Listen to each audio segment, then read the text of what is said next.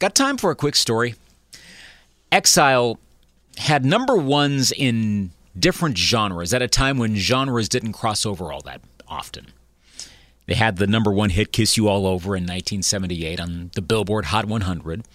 But then they had 10 number ones on the Billboard Country chart in the mid 1980s, 1984 to 88. Very talented band. They had pop success, they had country success, and all the while they were themselves. They didn't reinvent themselves, they were who they were. And they worked with a lot of others around that time, in between number ones, they were working in Lexington, Kentucky. They're in the Kentucky Music Hall of Fame. They're from Kentucky. Well, for a while, and while they were releasing albums of their own, they also worked for some other artists. And they would spend time working on their own music. And some of those tapes of all these songs they would work on were seemingly lost. Until a few years ago, they were found and they now comprise the Garage Tapes, which was released this past August of 2019. 30 songs, 30 unreleased recordings, mostly from around 1979 to 82, some after that time as well, but unreleased songs from Exile. And there are some familiar songs that weren't hits by Exile. This is a fascinating listen. So I'm talking today to Marlon Hargis, keyboardist for Exile, been in the band a long time. Marlon, you were part of this. You can describe this a lot better.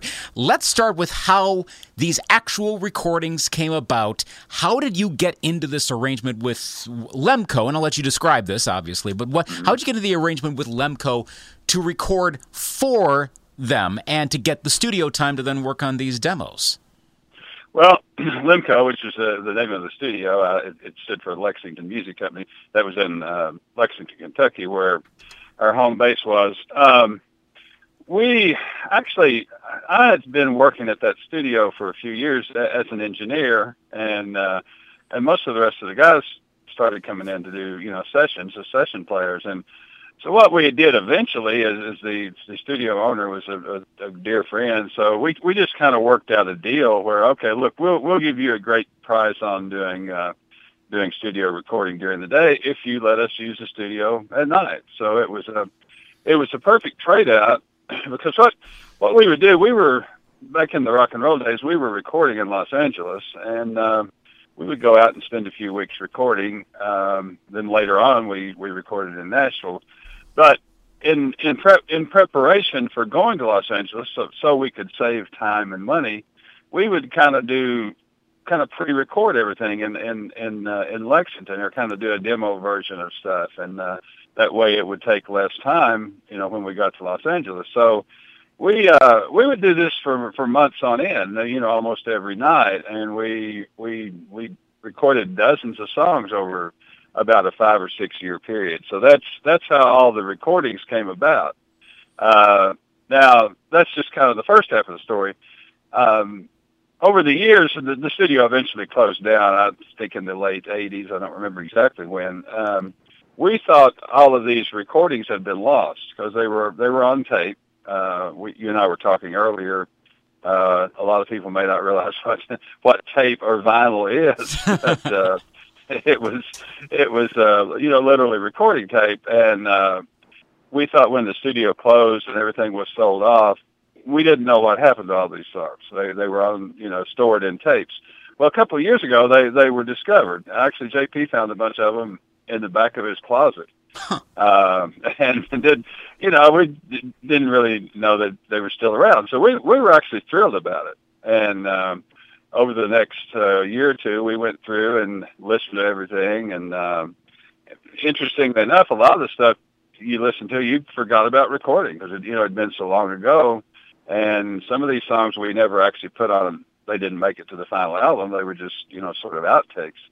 Uh, so anyway, that's how this garage tapes came about. We we actually sal- salvaged 30 cuts, uh, what we thought were the best cuts of uh, of everything on there, and and we still have some stuff we didn't actually use that we might maybe release again in the future. But um, these are, as I said, recordings. They're, they're demo versions, or maybe alternative takes, or the or the first takes of a lot of our hit songs, and then a lot of songs that never made it. And, and maybe people in our part of the country would be aware of those songs because we used to play them a lot live. So it's something a little different uh, for us, but we, we were real thrilled about it. And interesting, interesting enough, it's been a huge seller. People are finding that kind of stuff interesting, you know, and uh, a lot of musicians, particularly, you know, I like to I like to hear like alternative versions of of songs and maybe the a rehearsal version of something. So uh, so I've made a long story even longer, but that, that kind of sums up, that kind of sums everything up, I think. Well, and the the the subtle differences in some of those songs, like for example, I mean, take the probably one of the better known ones, and that's cl- the closer you get, and hearing mm-hmm. how close in some ways that is to Alabama's final recording, but then ultimately some of the the differences they put in, obviously when they they do it, add on a couple more months, maybe they put on like an electronic drum sound or something sure, like yeah. that little tweaks, but by and large, I came away from that thinking, well, it, it's like the same song, same arrangement. There's the fade at the end as opposed to, or like the the bridge of the Alabama version is the end of the Exile version. Is sure, yeah. Uh, well, d- describe how does that go in that particular song? How does that go from your version to them? And do they go in the studio then and decide, well, we're going to switch this around and change the arrangement a little bit? Well, first of all, the, the version you're referring to on on the garage tapes, our our final recorded version of that ended up di- even different than that, and uh, some of the stuff was switched around a little bit. I think the way it started and uh, maybe the fade was different. Uh, actually, the, the the ending you're talking about that Alabama uses, we ended up doing adding that on our final recording, which we did in L.A., uh, which is on a, another album. But um, I, and I and I appreciate you listening to that. It, that I think that's why it's so interesting. It just shows how songs change as they as as they're kind of written and produced and recorded. Uh, and then as far as Alabama making changes, really we have nothing to do with that. I mean, they, I know, I mean, we, we know all the guys in Alabama very well. They're, they've become our good friends and to be blunt about it, and, and they would tell you the same thing. They, they would listen to our version and then uh, their them and their producer would say, well, let's let's maybe make this change and and you know maybe change this around. But um, basically, they're they're pretty close, you know. And um, another example is a song called "Take Me Down," uh, which we we couldn't save that song on. Uh, uh, on the garage tapes, it, it had it kind of deteriorated, but uh, that's another Alabama song that fairly close in arrangements, you know, to what we did. So, um, you know, and, and it's always a, a, a good thing when another group likes to kind of copy what you do. Um, I'll give you a, a, another example of that. There's a song called Heart and Soul. Now, this has nothing to do with garage tapes, but it's kind of the same subject, uh, which was Huey Lewis's first number one hit, I believe. Um, that was a, originally an Exile song. That's right. Yeah. And and we re- it was written for us, and we recorded it first on, on an album called Heart and Soul back in the uh, uh, late seventies, early eighties, I forget. And uh, Huey basically copied our version almost note for note. Uh, and we've again we've met Huey over the years and gotten to know him, and he he said the same thing. He says, "Hell, guys, I just copied your whole song," you know. and uh, he be the and actually when the song starts, I don't know which version it is till a certain point when I hear it because they sound so much alike. But uh, uh, so anyway, the garage tapes it, it just goes to show how how music develops and how songs develop and how they change and uh, and that sort of thing. So that, that's why we find it very interesting. I think. Yeah, "Can't Love You Anymore" is a, is a great example too, where listening to the version that's on the garage tapes and then listening to the the final released version, there they I, I, I struggle. I mean, I can hear again. You can hear the differences, but yeah. if if you're listening from a distance it almost sounds the same. It was clearly well rehearsed when the these songs were were put together. I mean, to the point of when you guys made demos, what was your approach? Well, on that point of demo making, what was your approach to demos in terms of how polished did you want these versions to be before another artist used them, or even when you guys went into the studio for a final recording?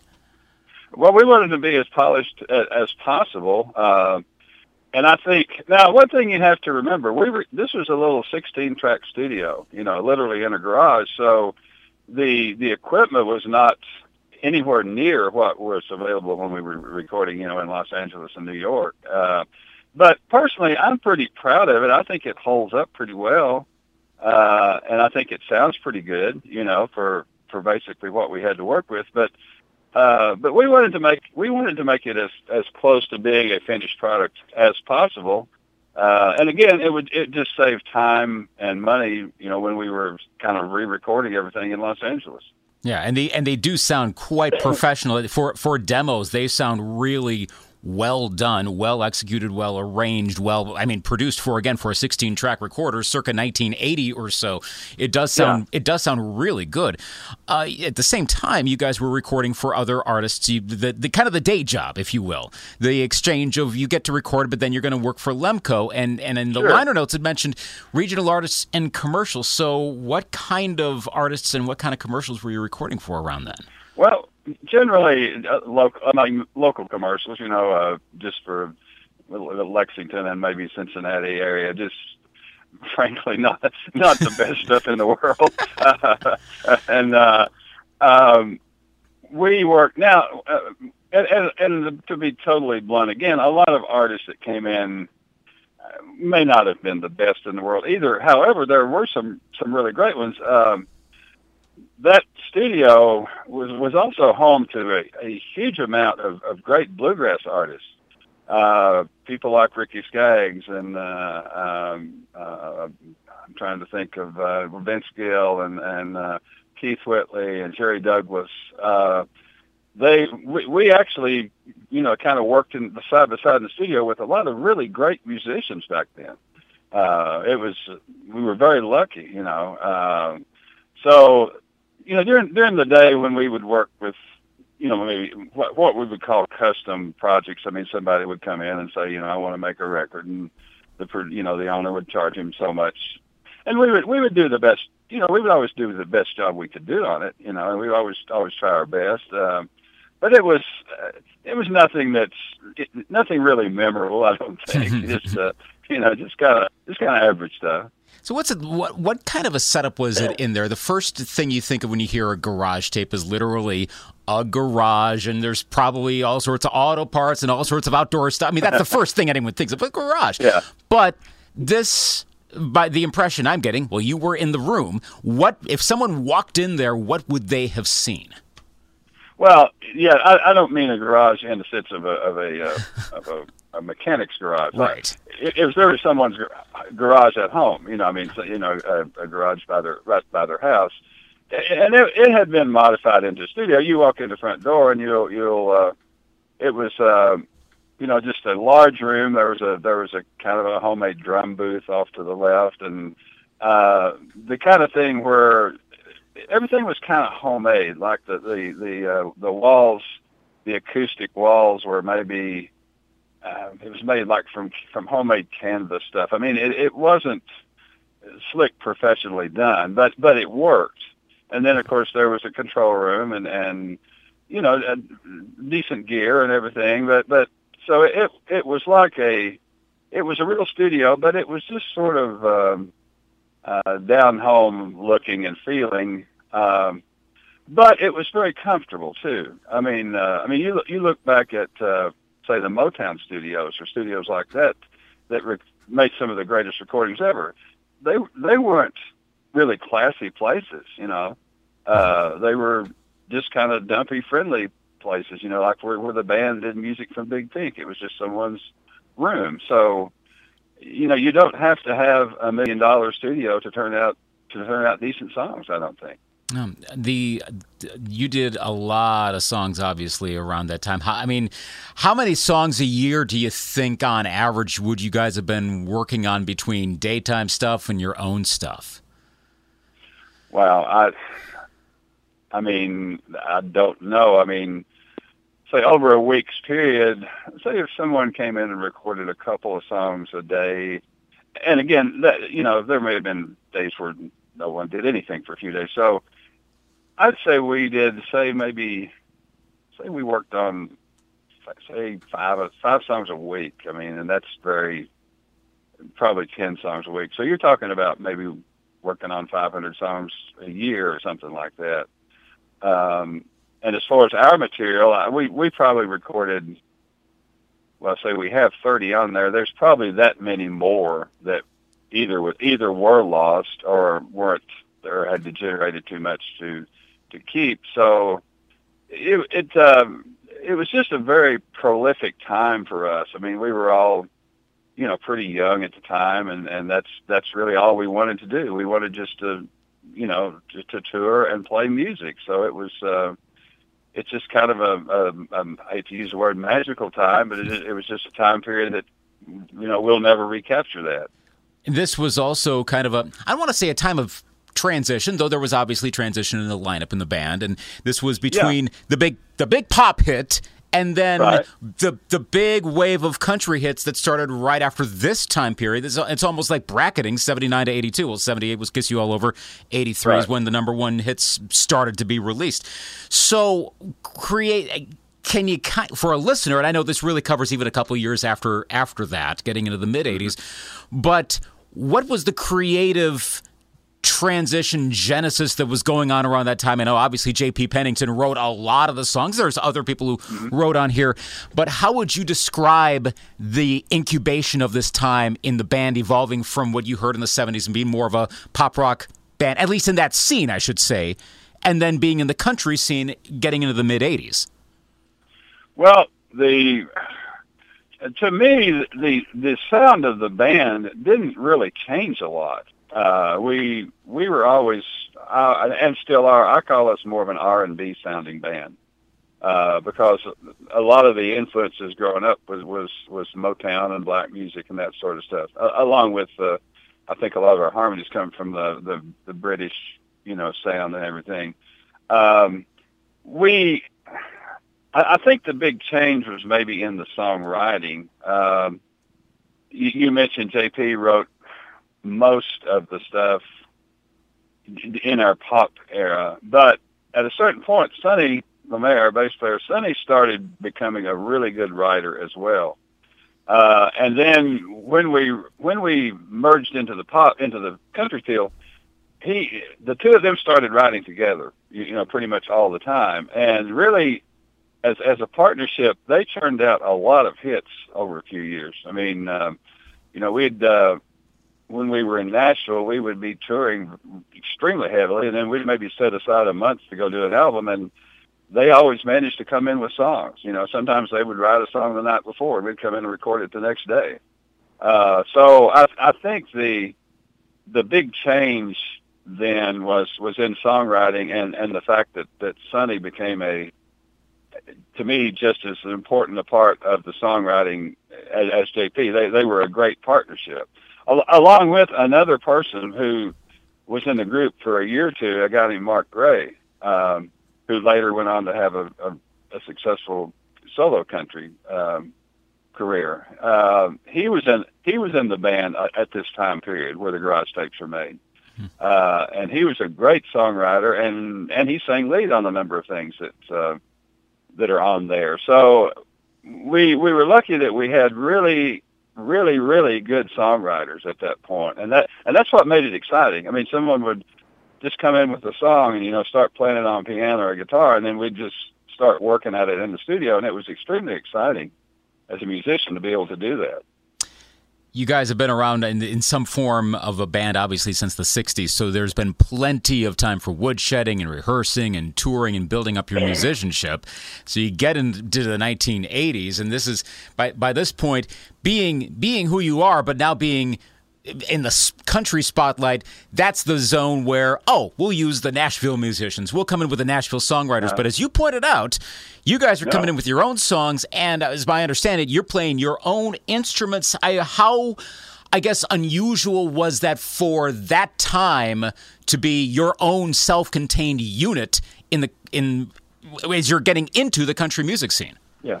It, it was not only unusual, it was unheard of. And, and as a matter of fact, when our manager negotiated us a country deal, that was part of the deal, is that we have to play. Uh, and we, as far as I know, and I'm, I'm 99.9% sure this, we were the first country band to play on our own records. Hmm. Uh, because it, as you said, that just wasn't the way it was done, you know. uh, and they were great country play, you know, great studio musicians. But that's not what we wanted. And and and our producer Buddy Killen, uh, who at that point had a had a great country track record as well. He he understood that, and uh, Buddy just kind of sat back and let us do our own thing, you know. And we because we as part of working all those hours in Lemco and in the garage, you know, we we sort of knew what we were doing in the studio. You know, we hmm. didn't really need need someone guiding us. So so Buddy Buddy was a great producer in the sense that he he wouldn't say a lot, but when he did say something, he it was important. I mean, he would he was a great song guy and a great arranger. He knew, you know, let's change this verse here and let's move this over here. So he it it, it was a it was a perfect partnership between us and Buddy when we went into the country. But no, it, we we uh, you know it was an it was a very unique thing, and and we're again very proud that we were kind of uh, uh, trendsetters in that aspect. Of the songs on the garage tapes of these of those thirty songs, obviously some did become big hits. Some mm-hmm. some some you guys ended up releasing, and then some became obviously we mentioned Alabama before. But of the songs that are on there that maybe didn't I didn't get that as much attention. Is there one, or are there a couple songs where you go, I wish that had gotten more of a of a spotlight, and now it, it does because it gets to be on this release? You know, I'm actually I'm actually looking at the liner notes to see what. Uh, there's a song. I'm trying to think. Uh, it's a song that Mark did. Um, well, I'll tell you another. One of my favorites. It was our first country re- single release. It's called "The High Cost of Leaving," uh, which was not a top ten hit, uh, it, but it kind of got us in the door of, of the country uh, field. My favorite song on here is a song called "Smooth Sailing," uh, and that is, is is sung by Mark Gray. It was written by he and uh, Johnny Slate, I believe. Um, and I can't really tell you why. It's just one of those songs I never get tired of listening to. And and I think he may have put that on a on one of his solo albums, but I don't. Most people have never heard the song. Hmm. But it's just it's just one of those. To me, one in a hundred great, you know, of, a hundred songs he wrote, it's one of his best. It just uh, every time I hear it, it brings back great memories, and I just love listening to it. So that that that that's my personal favorite on the album. I think. I think I go say album again on the CD or, what, or whatever, whatever the hell you call it. See, I look at it as an album is an album. That's a collection of stuff. So I'm going to keep saying album as long as they're around there. And plus, hey, yeah. I, what vinyl's about to outsell CDs now? I understand. So there's a, there's there's hope for the physical yeah. format still out there. Yeah, and, and let's let's face it, albums sound better. I mean, they they have a wider frequency range. They they they sound warmer. Uh, we've we've talked about. Of course, the problem is there's there's too many songs. We've talked about doing a vinyl version of this at some point. Uh, because the one issue with vinyl is, as you remember, you can only get so much, so many songs on an album uh, as opposed to uh, to CD. So it would have to be like four albums, I guess. but uh, um, you know, there's there's nothing like just getting an album out of the sleeve and putting it on and putting the needle down and reading and reading the album notes and looking at the pictures. There, there's nothing really to me that can replace that. You know, that's that's still the best way to listen to music as far as I'm concerned. Last question for you on this tour. You've mentioned the reaction, people really liking the new release. Got the tour dates, as I mentioned, in Wisconsin coming up in a few days. And of course, there's more dates to come after that. What, if anyone is going to see one of your shows, what songs they're going to see, how many from the garage tapes, and how many other songs are people seeing on this tour? Well, uh, basically, I think everyone will know pretty much every song. I mean, really, what we do is we we do all our hits, or, or to be honest, as many as we can. Uh, in a in an hour and a half show, we we actually don't have time to. We have to leave out two or three of our hits. You know, I guess that's a problem to have. You know, a good problem, but and, and we try to change around every once in a while and, and do something a little different. But uh, you'll hear you'll hear our versions of, of "Take Me Down" and "The Closer You Get" off the garage tapes. Um, an interesting song. The the last song on the garage tapes is not an Exile song. It, it's an old Tennessee Ernie Ford song uh, called "16 Tons," and uh, we do a really different version of it, to say the least. And we actually worked that. And, and another quick, interesting story: that cut on the garage tapes is actually from a rehearsal. We we we had record. We used to record all our rehearsals in. We worked the song up, but we never, for some reason, played it live. Uh, and no, and no one really remembers why.